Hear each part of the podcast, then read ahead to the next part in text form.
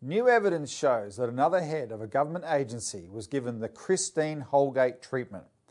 I'm Robert Barwick, Research Director of the Citizens Party. James Shipton, who had been chairman of ASIC, was given the Christine Holgate treatment because he dared to step on the toes of the Big Four banking monopoly.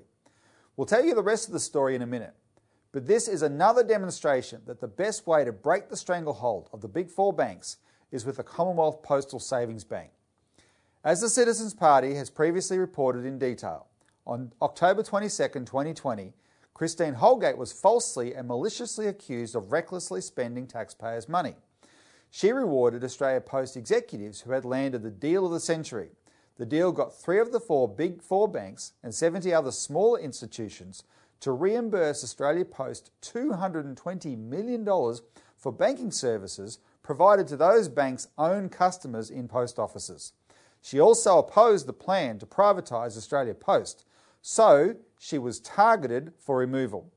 On that same day, last October 22nd, James Shipton was also falsely accused of recklessly spending taxpayers' money.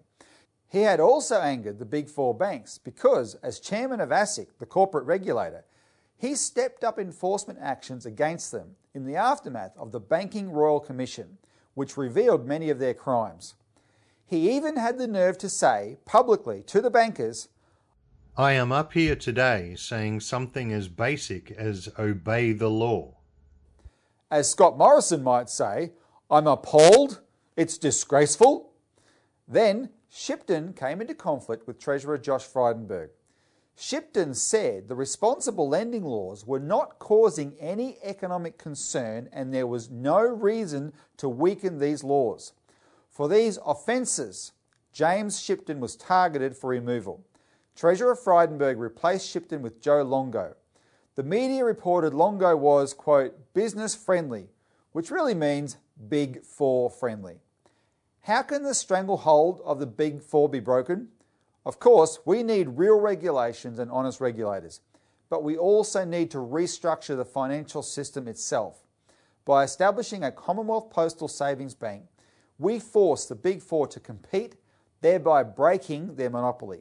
The mere presence of a public banking alternative will support the regulatory health of the financial system. The CPSB would invest in the real economy rather than speculative bubbles.